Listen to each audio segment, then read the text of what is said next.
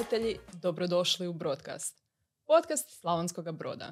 Ja sam Klara Tulečić, a sa mnom u studiju je Dražen Rimarčuk, razvojni trener ženskog košarkaškog kluba Brod na Savi. Osim, to si zapravo zadnjih 14 godina, je li tako? Upravo toliko. Da, ali imao si zapravo i uh, dosta dobru zapravo košarkašku karijeru i sam od, od malih nogu praktički, je li tako? Pa da, ja sam i volim naglasiti netko koji je živio svoje snove, tko je počeo sa 10 godina, nešto malo kasnije nego što današnja djeca počinju, tko je gledao na televiziji ondašnju Cibonu s Draženom Petrovićem, uh, Jugoplastiku, tadašnju sa Kukoćem i Rađom i da bi 92. s 15 godina otišao u Split i postao i dio te Jugoplastike, odnosno tog trostrukog prvaka Europe. Kako je bilo trenirati u takvom okruženju? To je bilo zapravo dosta i drugčije okruženje nego danas. Pa apsolutno danas kao treneri, kao roditelji jako puno apostrofiramo razlike ondašnjeg vremena i sadašnjeg, izazove koje to kao roditeljima i nama kao trenerima e, postavlja i prepreke koje trebamo znati riješiti što je moguće e, kvalitetnije. Mislim da u onom vremenu je puno manje bilo distrakcije. Jako puno danas pričamo o mobitelima, jako puno pričamo o tehnologiji, e, o intrizičnoj motivaciji djece, gdje smo mi prije bili dosta sami sebi, gdje smo sami se družili s loptom po 4-5 sati, E, danas morate e, raditi i treninge i sadržaje koji imaju strahovito ovaj, veliku frekvenciju, strahovito puno zabave, interesa, da bi potakli kod djece, ajmo reći, maštu ili ljubav prema lopti, odnosno sportu. A što je kod tebe uopće u početku to izazvalo da kreneš na košarku? Pa ja sam imao kraj sebe trenera koji je nevjerovatan motivator i pedagog sa ovog stajališta kada sam prošao jednu ovaj, igračku dob, odnosno već i trenersku, trenersku iskustvo koje sad iznosi oko 14-15 godina, mogu reći da je on fenomenalan. On je išao po školama, e, tražio od nas da dođemo u dvoranu, e, davao nam loptu, e, malo metaforično rečeno, dao nam bombončiće s, s kojim nas je strahovito pridobio načini su mu bili fenomenalni, to su bile igrice, to su bile e, motivacijske neke vježbe, natjecanja, e, nevjerovatan broj turnira, nevjerovatan broj nekih utakmica, putovanja. I kako nismo imali toliki, toliko veliki izbor, ja bi se usudio reći da je nogomet i košarka bilo dva sportska izbora, a da i ostatak nekog sadržaja ili nije bio kao danas prisutan. Jednostavno je dobio velik broj djece, selekcija je bila jako velika, tako da je naša ekipa bila u ono vrijeme vrlo kvalitetna. Koje su to godine bile otprilike? Pa ja sam bio desetogodišnjak, četvrti razred osnovne škole, a to je bilo ne tako davne, 87. Tako da u onom vremenu, usudio bih se reći, uspjesi košarke u bivšoj državi su bili veliki i usudio bih se reći da je košarka bila možda i sport iznad nogometa po popularnosti ili atraktivnosti. uh susrećeš li se onda s nekim izazovima u kontekstu te popularnosti danas kao trener? E, jako jako. Mogu reći da e, nešto što se tiče dvorane ili što se tiče pedagogije kroz svakodnevnicu sa svojom djecom treniraš i vježbaš, ali primijetiš da svaki dan, svaki tjedan učiš, da su nove generacije novi izazovi, da se ti moraš prilagođavati, a ne oni, da je pobjednik onaj upravo ko se tu prilagodi i tko uspije zaslužiti njihov fokus, da prići njima na način da ih motivira, da im pokaže mogućnosti, ciljeve, da se jako bavi njima, da osjete jednu privrženost, energiju, da osjete kroz velik broj treninga, putovanja i utakmica zabavu, a naravno i uspjeh, jer velik broj treninga i velik broj utakmica nosi puno velik broj ponavljanja, odnosno uspjeh kvalitet, što na kraju krajeva mislim da, da im najviše znači.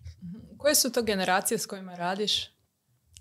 Ja sam pri 14 godina počeo s generacijom koje, gdje su devetogodišnjakinje, desetogodišnjakinje bile od samih početaka, razvijao ih do dobi punoljetnosti, odnosno do završetka srednje škole. Mi bi to nazvali čak i seniorske, seniorsku dob, dok u ovih par zadnjih godina radim sa ipak djevojkama koje su već recimo od, od 15 do 18, koje su već u onom punom pubertetu pa do seniorske dobi, odnosno do njihovog najčešće odlaska na fakultet, jer nismo u nekom, ajmo reći u velikoj mjeri, e, studentski grad. Izbor fakulteta nam je ipak malo preskroman za zadržavanje djevojaka duže od 18 godina, 19. I koja je razlika, evo recimo, između tebe kao razvojnog trenera i nekog drugog ko radi s djevojkama na fakultetu? Pa na fakultetu prvo vam dođe već uh, najčešće proizvod ili uh, igračica koja ima velika znanja, gdje su e, rezultat je primaran, gdje su ciljevi drugačiji i apsolutna pobjeda, rezultat, puno manje razvoja uspjeh seniorske ekipe, dok je kod mene e, apsolutno jedan razvoj djeteta od u počecima stvarno od najmanje dobi ili kroz 8-9 godina gdje prolazite sa djetetom sve faze tugovanja, veselja, pubertetsku dob, školsku problematiku i na neki način si toj djeci i drugi roditelj. Prilagođavaš se, najveći su izazovi raditi sa dvije generacije paralelno, gdje je jedna recimo neka seniorska koju mi nazivamo od 16 do 18 godina, a paralelno i djeca od 10 godina gdje su zahtjevi, potrebe, pogotovo danas bitno drugačije. Mm-hmm. jel nam možeš malo približiti zahtjeve i potrebe? Da, recimo desetogodišnjakinje danas i prije 14 godina. Kada kažete radit ćemo danas na slabijoj ruci, razvijat ćemo lijevu ruku koja kod dešnjaka je bitno da se izjednači u svim elementima košarkaške igre, osim šuta, znači to bi rekli u pasu, u driblingu i trebaju ponavljati više. Prije ste bili u mogućnosti dati vježbu koju bi ponavljali gotovo 200 do 300 puta na jednom treningu i koja bi trajala 20 minuta. Danas bi doživjeli vjerovatno kod 50% ili kod pola ekipe jedan pad fokusa intenziteta nakon možda sedme, osme minute gdje nisu sposobni ponavljati istu vježbu koja njima nije, ajmo reći, e, zanimljiva ili koja ima neke zahtjeve koji se ne tiču ubacivanja lopte u koš. Znači, djeca danas nisu mogućnosti da ih mi drilamo. Mi zovemo drill, velik broj ponavljanja kroz dugo E, vremensku jedinicu, nego kroz neki vid zabave vrlo dinamičnih e, e, promjena vježbi sa istim ciljem, sa razvojem lijeve ruke, ali to mora biti igra oko stolice, mora biti hvatanje, driblanje lijevom rukom, promijenimo unutar 20 minuta, možda i pet vježbica sa istim ciljem. Morate biti ujedno malo bolji zabavljač, puno kreativniji, i morate po meni energetski biti prisutni, jako bodrit, pljetska, tjelesno biti prisutni, e, poticat, e, ja bih rekao hvaliti jako puno. Mislim da e, naša jedna tehnika sandvič gdje je pohvala pa potencijalna kritika i završna pohvala danas više nego ikad ima smisla i daje dobre rezultate a prije ste mogli sa manje energije postići isti cilj. Mhm. Ovdje sad spominješ već neke termine, sandvič, hamburger, tehnika, kako, kako god hoćemo nazvati iz psihologije, komunikacije i tako dalje. Spominjao si ranije i prilagodbu, znači tu vidim da si napravio i prilagodbu vježbi koje radiš, ali koje još prilagodbe si morao napraviti da bi ostvario rezultate zapravo. Ako stvarno hoćete se baviti e, djecom i jako ste veliki natjecatelji, ja se stvarno smatram velikim natjecateljem i dok god me gura taj motiv, je li trenutno u ženskom sportu materijalnog motiva nema. E, kada se bavite, jednostavno dolazite do spoznaja. Spoznaje su takove da e, što je više kvalitetnih minuta unutar treninga ili unutar tjedna, jednostavno dijete brže napreduje. Što je veći broj utakmica koji su zahtjevnije, a prilagođene njima, znači da budu rezultatski neizvjesnije, to dijete više napreduje. Prilagodbe koje sam napravio jednostavno kod sebe u pripremni treninga si izvukao sve vježbice i slago ih na način da unutar jednog treninga prije gdje si imao 4 do 5, sad je to 14 do 15, e, prilagodba ide da su informacije izrazito direktne, kratke i sa vježbe na vježbu da se izgubi što manje vremena, za to treba određeno vrijeme da se postigne s ekipom, da se adaptiraju na moje naredbe, na moj zvuk, na moj ton glasa, na uh, način svih izvedbi, odnosno vježbi na koji način one idu ili ponavljanjem određenih vježbi oni ovaj stiču sve vi, bolja znanja i jednostavno se lakše prilagođavaju tome, bolje izvode, a čim bolje izvode osjetno su sretni.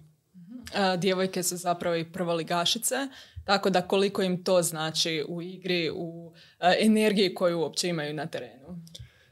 Pa prva ili premijer liga, ona donosi kod sebe kao najviši rang ili stupanj natjecanja u državi praćenje kroz televiziju, kroz određene emisije, kroz informatičku, statističku i drugu pratnju koja jednostavno privlači veći broj gledatelja s tim osjećaj pripadnosti nečem važnom kod, kod njih je prisutna i djeluje na tu motivaciju koja je danas po meni najzahtjevniji dio.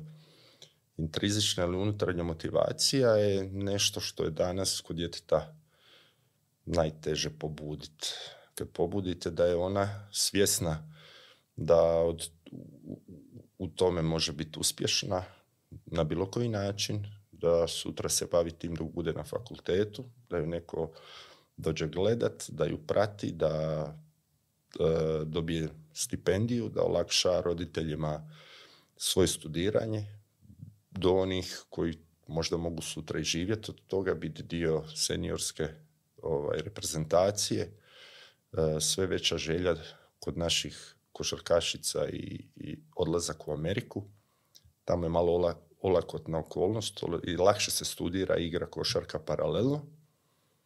E, fakulteti postaju sve zanimljiviji.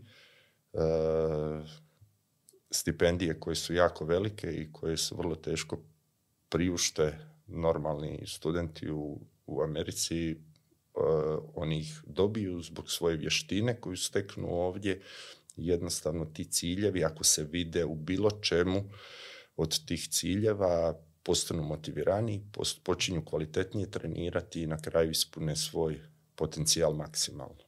I sami ste zapravo išli na turneju SAD, pa eh, osim tog nekog eh, dijela što se tiče studiranja, koje su možda još neke razlike za, usporedbi s hrvatskom, odnosno europskom košarkom? Pa u moje vrijeme, da ponovimo, 93. Eh, 94. sam bio u Čikagu u ono fenomenalno vrijeme Chicago Bullsa, jer dio Splita bio Toni Kukoč koji u to vrijeme je igrao za Bullse i zvao nas je, odnosno svoj matični klub, mlađe kategorije koji su posjetile grad Chicago, utakmicu Chicago Bullsa i odigrali nekoliko prijateljskih utakmica pa treba reći da su atletske sposobnosti e, tamnoputih igrača nešto veće, da igraju nešto brže i agresivnije, da taktički, tehnički nisu bolji od nas, pogotovo od generacija prije koji su trenirali po pet sati dnevno.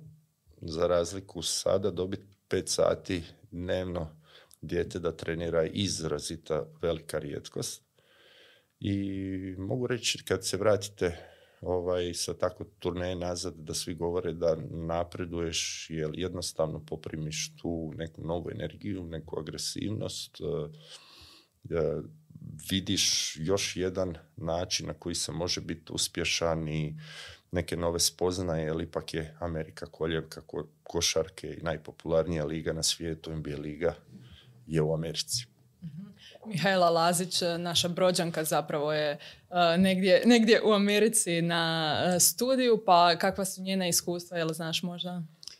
Pa Mihajla je na Floridi, Mihajla je naša druga igračica koja nam je otišla u Ameriku. Prvo je bila Antonija Božić, Arkansas, nakon toga je Mihajla, uh, Tampa, prvo South Florida, ove godine je promijenila South Floridu sa uh, Florida International University u Majamiju. Mihajla je očito po tome voli toplije krajeve, voli sunce, voli osim košarke lijepo vrijeme. Mislim da uživa, da u ovom trenutku je na jednoj granici ako budem puno igrala, mogu možda uspjeti živjeti od toga. Mihajla je na nivou gdje je košarka izrazito ozbiljna u ekipama e, gdje djevojke ako se nametnu odu direktno u NBA, to je jako blizu vrhu i u programima gdje vrlo malo fali da dotaknete ono, rekli bi, vrh vrhova. mm Vidim da tu zapravo i puno E, truda, odricanja e, za djevojke, pa jel one možda su već razvile neke svoje obrambene mehanizme ili ne znam kako bi rekla, kao što si rekao, intrizičnu motivaciju, ali ne samo da se bave košarkom, nego da time se bave e, duži period i na sveučilištu i tako dalje. Pa ja kao trener, a drugo kao otac i postavim prvi cilj od onih koji hoće i koji imaju potencijal, moram moći dostići točku da olakšam roditeljima studiranje. Kod Mihajla je to u punoj toj riječi i obimu ispunjeno. Mihajla ima plaćenu stipendiju, Mihajla ima u Americi sve plaćeno, kod Mihajla je e, jedan mali detalj bitan da klikne da pokaže svoju kvalitetu u punom svjetlu i da sutra nakon škole koju završi razmišlja o tome i da ima opcije od čega živjeti, kojim putem krenuti, a da će biti toliko akademski, sportski vješta da će taj izbor biti lagan. Da, i to je odlično zato što znam da puno sportaša ako se profesionalno bave zapravo nekim sportom kada se u mirove završi sportska karijera više ne znaju što, što nužno u životu raditi jer su cijelo vrijeme bili fokusirani na taj sport i nisu razmišljali izvan sporta zapravo što napraviti. To je jako dobra rečenica i jako bitno. Ja mislim da je to čak izraženije u ženskom sportu, ali muškom rizik evidentno jako velik, da ne krenemo sa onim teškim temama, slučajne ozljede, iako si ti već na nekom visokom nivou, a kamoli, mislim da akademski dio mora ići paralelno. Mislim da djevojke to rade bolje nego e, dečki. Kod dečki može biti demotivira, e, demotivirajući faktor novac, jer jednostavno vidiš da u tom trenutku igranje zaradiš nešto više nego prosječan e, čovjek sa visokim obrazovanjem, ali sutra dan kad to sve prestane možeš se naći u velikom problemu ako nisi jako, jako visoko igrao, odnosno zaradio nekakav jako ozbiljan novac. Mm, djevojke za sada, gledajući iz naših primjera Antonije Božić i Mihajla Lazić, e, to e, rade izvanredno. E, ja im želim punu sreću da i u ovom sljedećem nekom životnom koraku koji je jako bitan budu uspješne. E, najnoviji nam je podatak da nam je Nika Kurdija potpisala za University of Vermont, to se baš desilo prošle, prošlog tjedna, tako da evo, e, jesmo negdje na East Coastu, ali sad smo malo i dotaknuli ovaj sjeverni dio, definitivno gdje bi Arkansas negdje bio u sredini, odnosno Mihajla na samom jugu, evo, Nika nam ide na sjever. E, želimo je puno sreće i uspjeha i mislim da je neupitno vješta dovoljno da se tamo bez problema može nositi sa svima. Naravno, e, čestitam djevojkama i želim im e, puno sreće i kad smo kod Amerike, već je nekoliko američkih igračica zapravo došlo u brod, Pa kako su se one uklopile u brodsku ekipu, a možeš nam i njih, brodsku ekipu, malo detaljnije predstaviti? Prvo je bila ideja da e, nakon odlaska Antonije i Mihaele smo vidno zadovoljni sa projektom i načinom na koji funkcionira odlazak u Ameriku. Htjeli smo sve napraviti da ga dopune, dopunimo, a i paralelno pomognemo djevojkama koji to sutra žele, e, koji imaju mogućnost, koji imaju kvalitetu, da dobiju još jednu dimenziju više, da na taj mentalitet se krenu navikavati ranije, da na njihov način funkcioniranja kako i na terenu, tako i izvan terena dobiju jednu sliku i dobiju jednu već početnu adaptaciju koja mislim da je jako bitna e, sutra kad odu u Ameriku. Ono što je fasciniralo djevojke iz Amerike način i kvaliteta e, naših djevojaka kako tehnički, a tako i u ovom akademskom smislu koliko su dobre u engleskom jeziku, koliko su dobre i tehnički i taktički i mislim da je to osim e, kao klubska politika je bio jedan vrlo uspješan potez kojeg ćemo pokušati prakticirati do godine e, i u budućnosti. Mhm.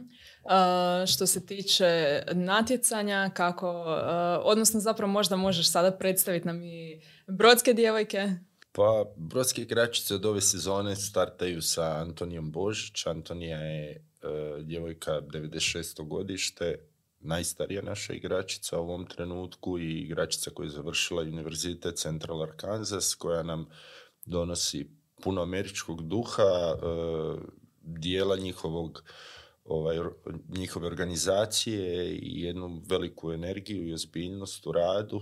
Mislim da, s obzirom na njeno znanje, sa, njen, sa, e, s njenim personalitijem, da smo dobili jednog drugog trenera na terenu, a već kako sam i rekao, jednu premosnicu gdje smo imali dva igrača, dvije igračice iz Amerike koja, koje su nam ovaj, u ovom trenutku dale veliku kvalitetu, jer to se radi o djevojkama koje već imaju 25-6 godina, a ostali naši igrači su srednjoškolke, tinejdžerice, krećući sa nekom uh, našom uh, uh, s našim vođom ili sutra će biti i, i dio univerziteta of Vermont, Nika Kurdija, djevojka 2003. godište, u reprezentacijama back shooter izvanrednog šuta, poludistance tri poena, profinjene tehnike, sutra sa još dva do tri detalja, mislim da bi se mogla razviti u jednu izvanrednu igračicu.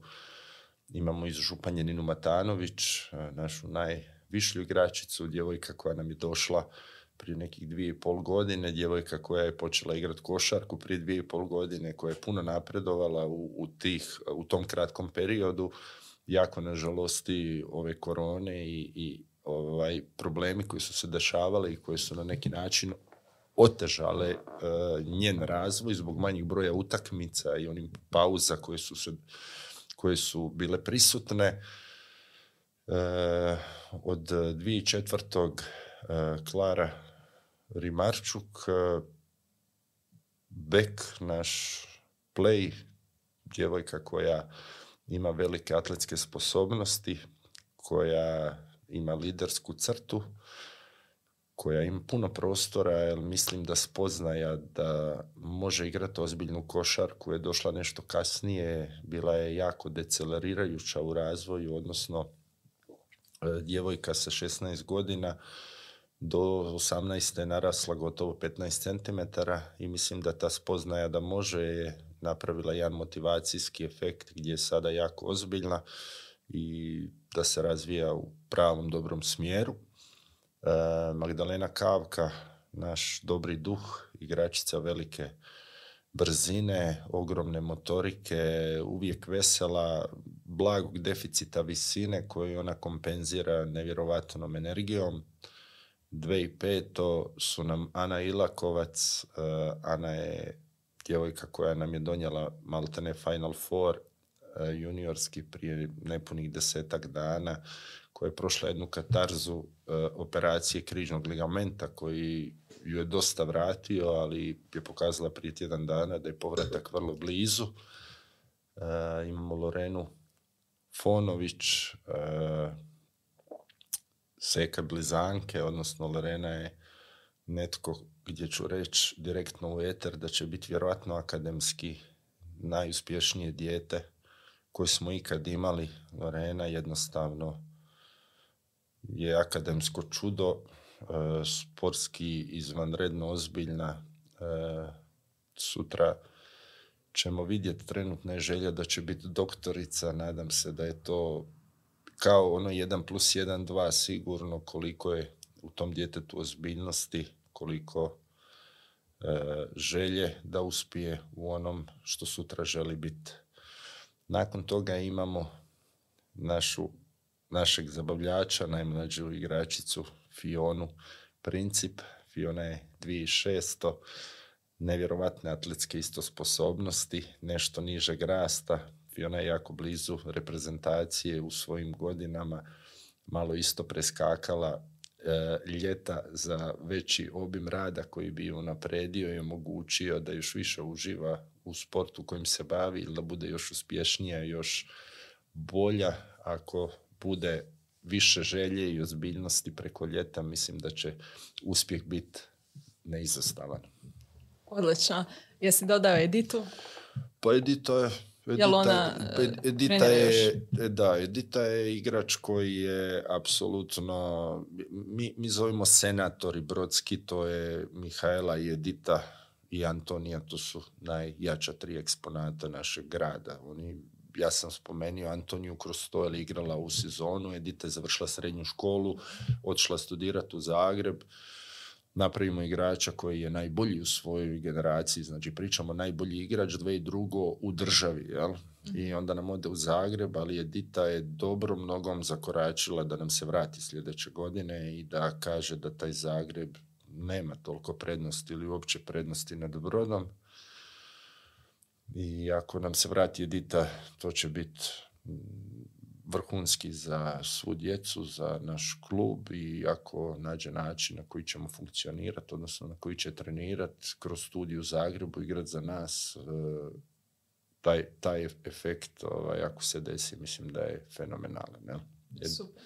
Sorry. Ništa, ništa. Htio sam reći, e, Edita je e, igrač koji, kao i Mihajla, već danas ili jučer su zvali da žele ići na Final Four s ekipom, neko ko je obitelj e, BNS i koje, kad spomenete BNS, prvo je vjerovatno Mihajla pa Edita je Antonija i koja je neizostavan naš dio za kog god ona igrala, ali jednostavno škola e, nakon srednje škole vas odnese u nekom drugom smjeru gdje je gotovo fizički jako zahtjevno ili neizvodljivo da ih ostavimo kod sebe. Jasno, da. kako se djevojke slažu izvan terena? Pa ja mislim odlično. Ja ovaj, ponavljam da je na terenu jedna ekipa, jedan duh, jedna šaka jedan ovaj, jednostavno jedna pozitivna energija koju trener pokušava razvijati, ali taj karakter djece koji je fenomenalan u tome mu uvelike pomaže. E, ja izvan terena se bavim ili bavim vrlo malo ovaj, sada zato što su predobre učenice, ovo predobre ponavljam, ali bavili smo se nekad problemima, nevjerojatno tih problema nema. Tako da, osim malo školskih ocjena, ostali dio je manje bitan ili, ili nebitan putovanja je puno. Kroz premijer ligu putujete, igrate u Dubrovniku, Splitu, Šibeniku, Rijeci.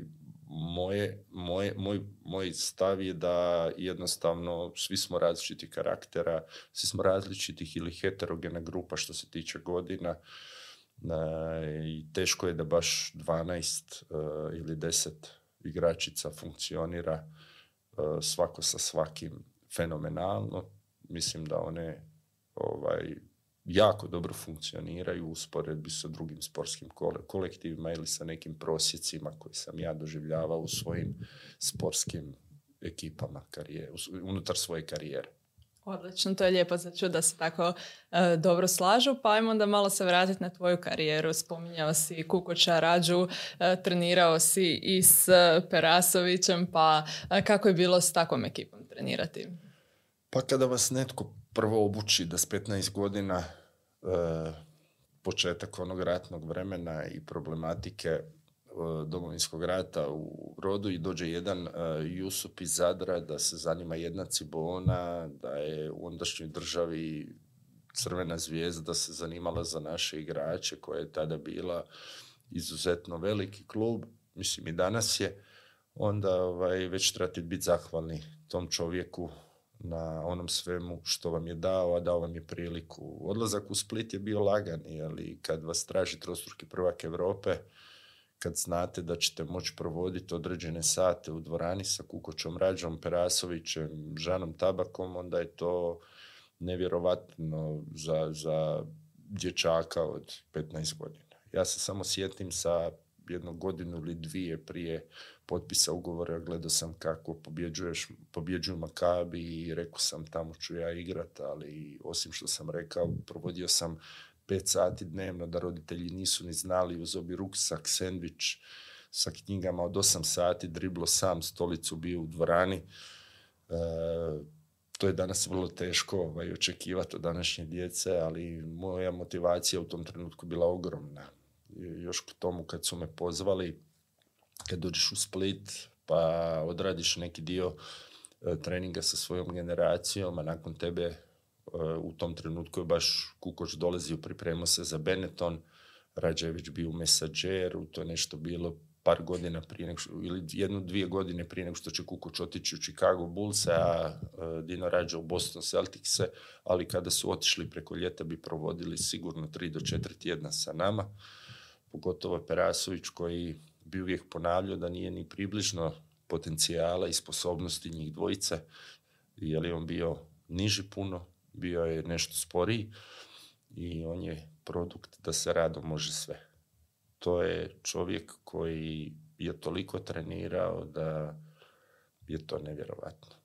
To je, njemu je bio aktivni odmor takovi da je dva sata imao teretane i onda bi došao s nama u dvoranu i ni nam dao da izađemo jedno tri do četiri sata ali igrao jedan na jedan s nama s juniorima i aktivni odmor uz pet do šest sati treninga za igrača od nekih 30 godina. Mislim da je to neponovljivo.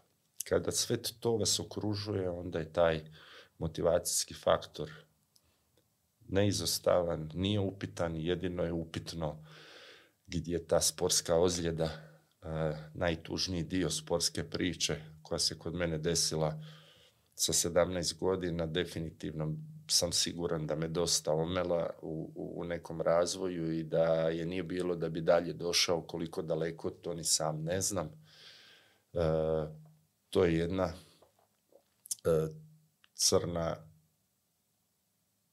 godina ili crni događaj u, u, toj sportskoj karijeri koju bi opisao fenomenalnom, fenomenalnom iz razloga putovanja, druženja, opcija, kontakata, jezika, kultura i svega ostalog što sport nosi. E, jedino kažem, ozljeda je nešto što je otegotna okolnost i evo, nadam se da svim sportašima poruka pazite na sebe, na preventivu, na istezanje u želji da ozljede smanjite i da što više uživate u onom što najviše volite i da sportski život je nešto što je fenomenalno i što preporučujem i djeci koja sutra neće živjeti od toga da prođu kroz to, da se nauče e, rad u redu, da socijalna komponenta, e, kulturološka i sva ostala koju će dobiti širina i ljudska i poslovna sutra e,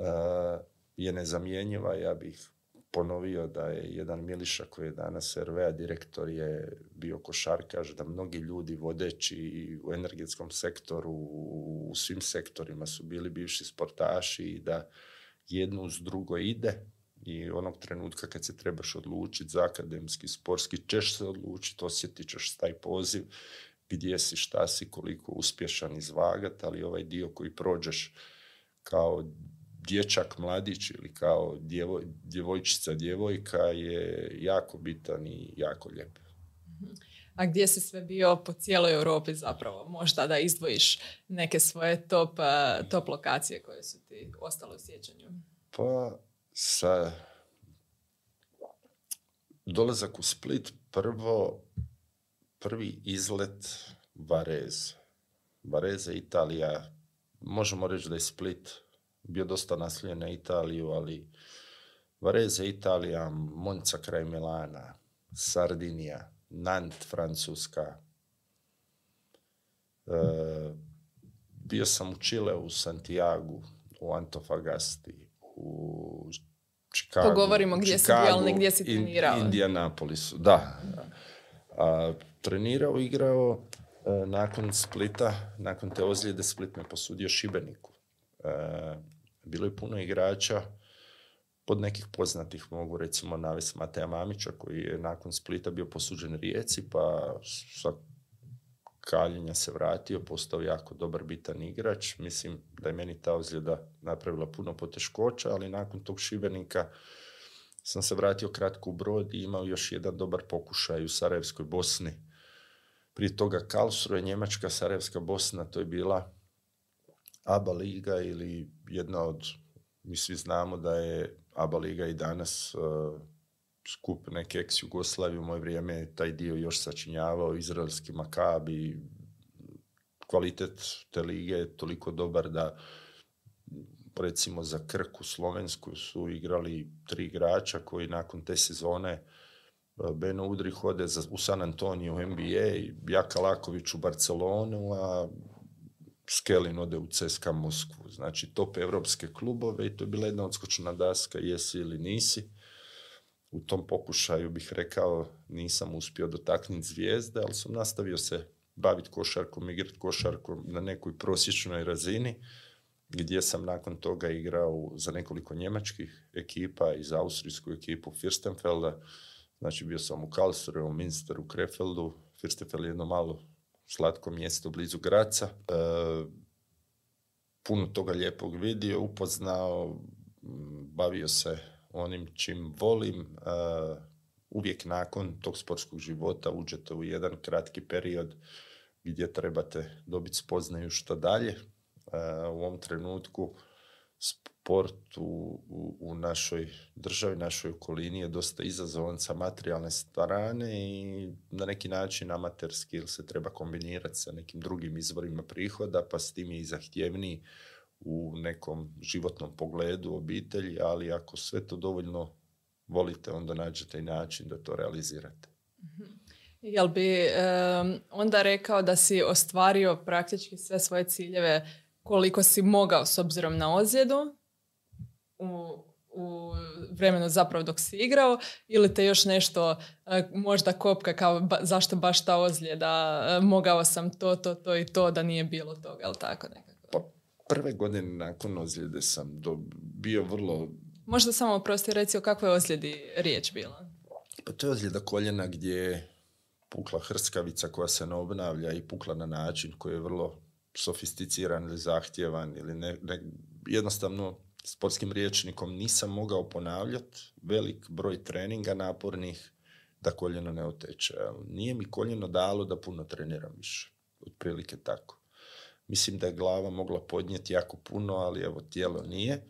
Ta prva godina je bila teška, ali spoznaja o tome je bila mm, mi teška. Znao sam da ako ne treniram puno, da ne mogu ispuniti maksimalno svoj potencijal koji bi imao, ali kada prođe jedan period da vrijeme sve rane liječi, apsolutno sam sam sa sobom u dogovoru rekao nastavit ću se ovom baviti, e, još ću dići nivo profesionalizma, ozbiljnosti, raditi na toj ozljedi i oko nje maksimalno da bi vidio dokud mogu stići. Naravno da bez nje bi došao dalje, ali put i sa njom, neki su mi rekli liječnici da neću moći igrati duže od 22 3 a ja sam igrao do 30, tako bih rekao da je ta ozbiljnost i profesionalan odnos prema sportu mi dao mogućnost da se bavim ono, ono s onim e, šta volim duže nekih 6-7 godina od procjene naših najvećih zdravstvenih stručnjaka. Dobro, onda sada kada si završio s, igranjem zapravo, kako to da si odlučio raditi baš kao razvojni trener, a ne možda neki drugi trener ili ne, neki, ne neku drugu vrstu karijere? To je isto odlično pitanje.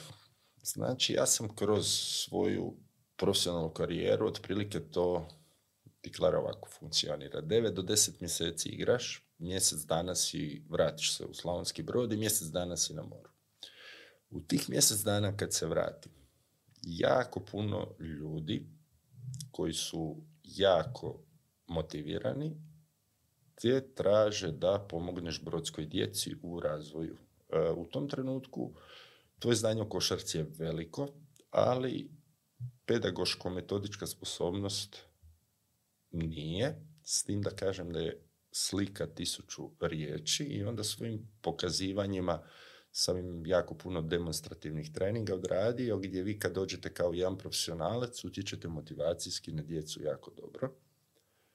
I kad sam prestao igrat, mislim da je možda bio drugi dan. Je jedan nevjerovatan entuzijast imenom Damir Božić pokucao na vrata i rekao ja bi da ti radiš sa našom djecom.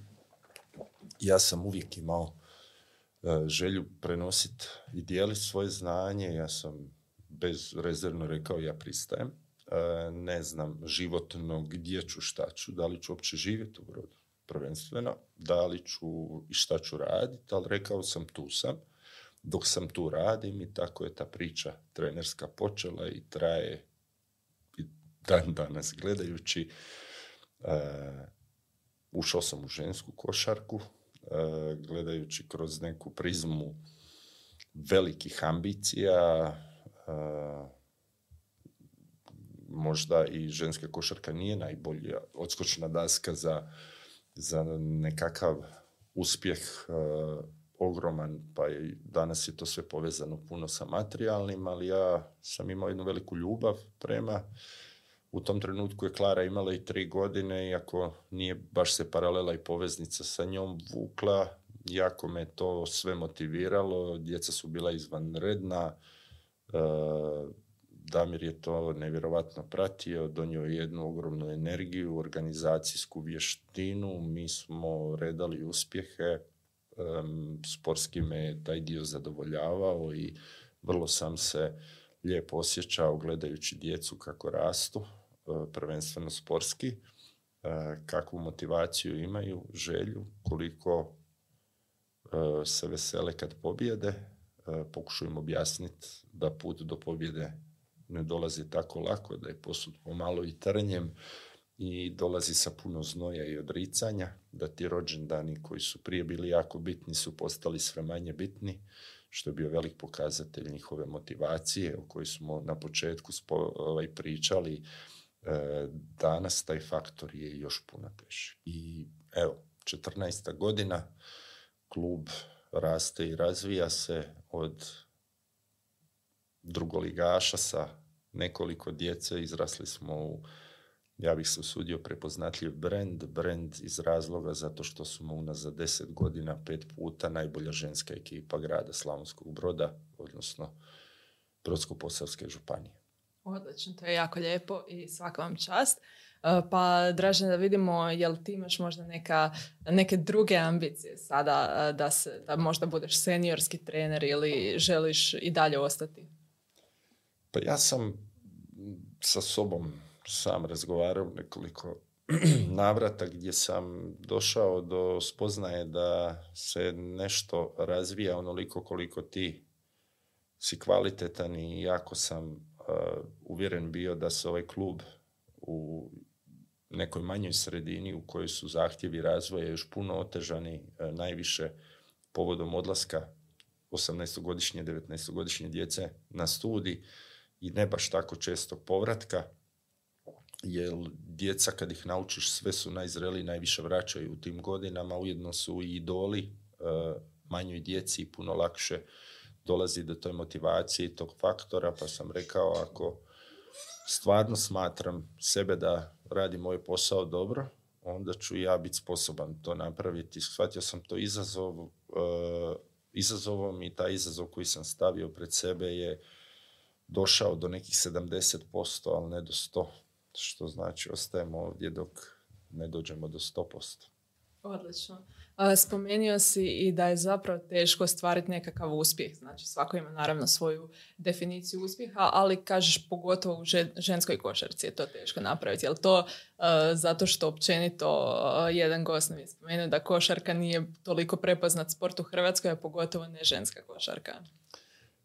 Pa nastajanjem Hrvatske države koliko idemo i u povijest, mislimo da je taj nogomet napravio nevjerovatan bum čudo. E, košarka je u bivšoj državi bila, ako smo spomenuli Al Paris sa nogometom, danas to sigurno nije. Mislim da sport koji je otišao jako visoko, a da nije nogomet je rukomet. S tim da u nekom opadanju rukometa je otvoren put za taj nekakav drugi sport. Uvijek je žensko i muško, odnosno ženski sport i muški bio različit u smislu da je ženski blago podcijenjen iz razloga kvalitete i sposobnosti. Ja gledam na to e, da ženski sport je jednako bitan koji muški, da apsolutno spolovi ili atraktivnost e, ne bi trebalo biti e, toliko veliki problem i da ima puno prostora neiskorištenog, da je bitno raditi puno i stvoriti kvalitetu koja bi privukla gledatelja, definitivno da gledatelje privlači samo kvalitet. Kvalitet se stvara ogromnom selekcijom, dobrim radom. Zašto je teško napraviti rezultat u ženskoj košarci u Slavonskom brodu? Kada pogledate povijest, onda znate da neke igračice naša najbolje, ne znam, Danira Nakić, Šibenik, ali kažeš, e, ili igrači, spominjali smo Kukoć Rađa, Dražen Petrović, gdje je to? Šibenik Split. Jednostavno ta komparativna prednost, kao kad pričamo o turizmu, koliko je izazovno napraviti turistički projekt u Slavonskom brodu, a koliko je to u Istri ili na moru. Rekli bi da komparativne prednosti idu u korist Dalmacije mora i to je još jedan dodatan izazov. Evo ja kažem, e, u nekom, nekoj selekciji generacije, pa kažete imate super talentiranu djecu, pa u nekih 13-15 godina napravimo rezultate. Od 2008 smo treći u Hrvatskoj, ali mene toliko veseli u 19, znači to su djevojke, senjorke. Kad gledate Final Four, igramo u Rijeci.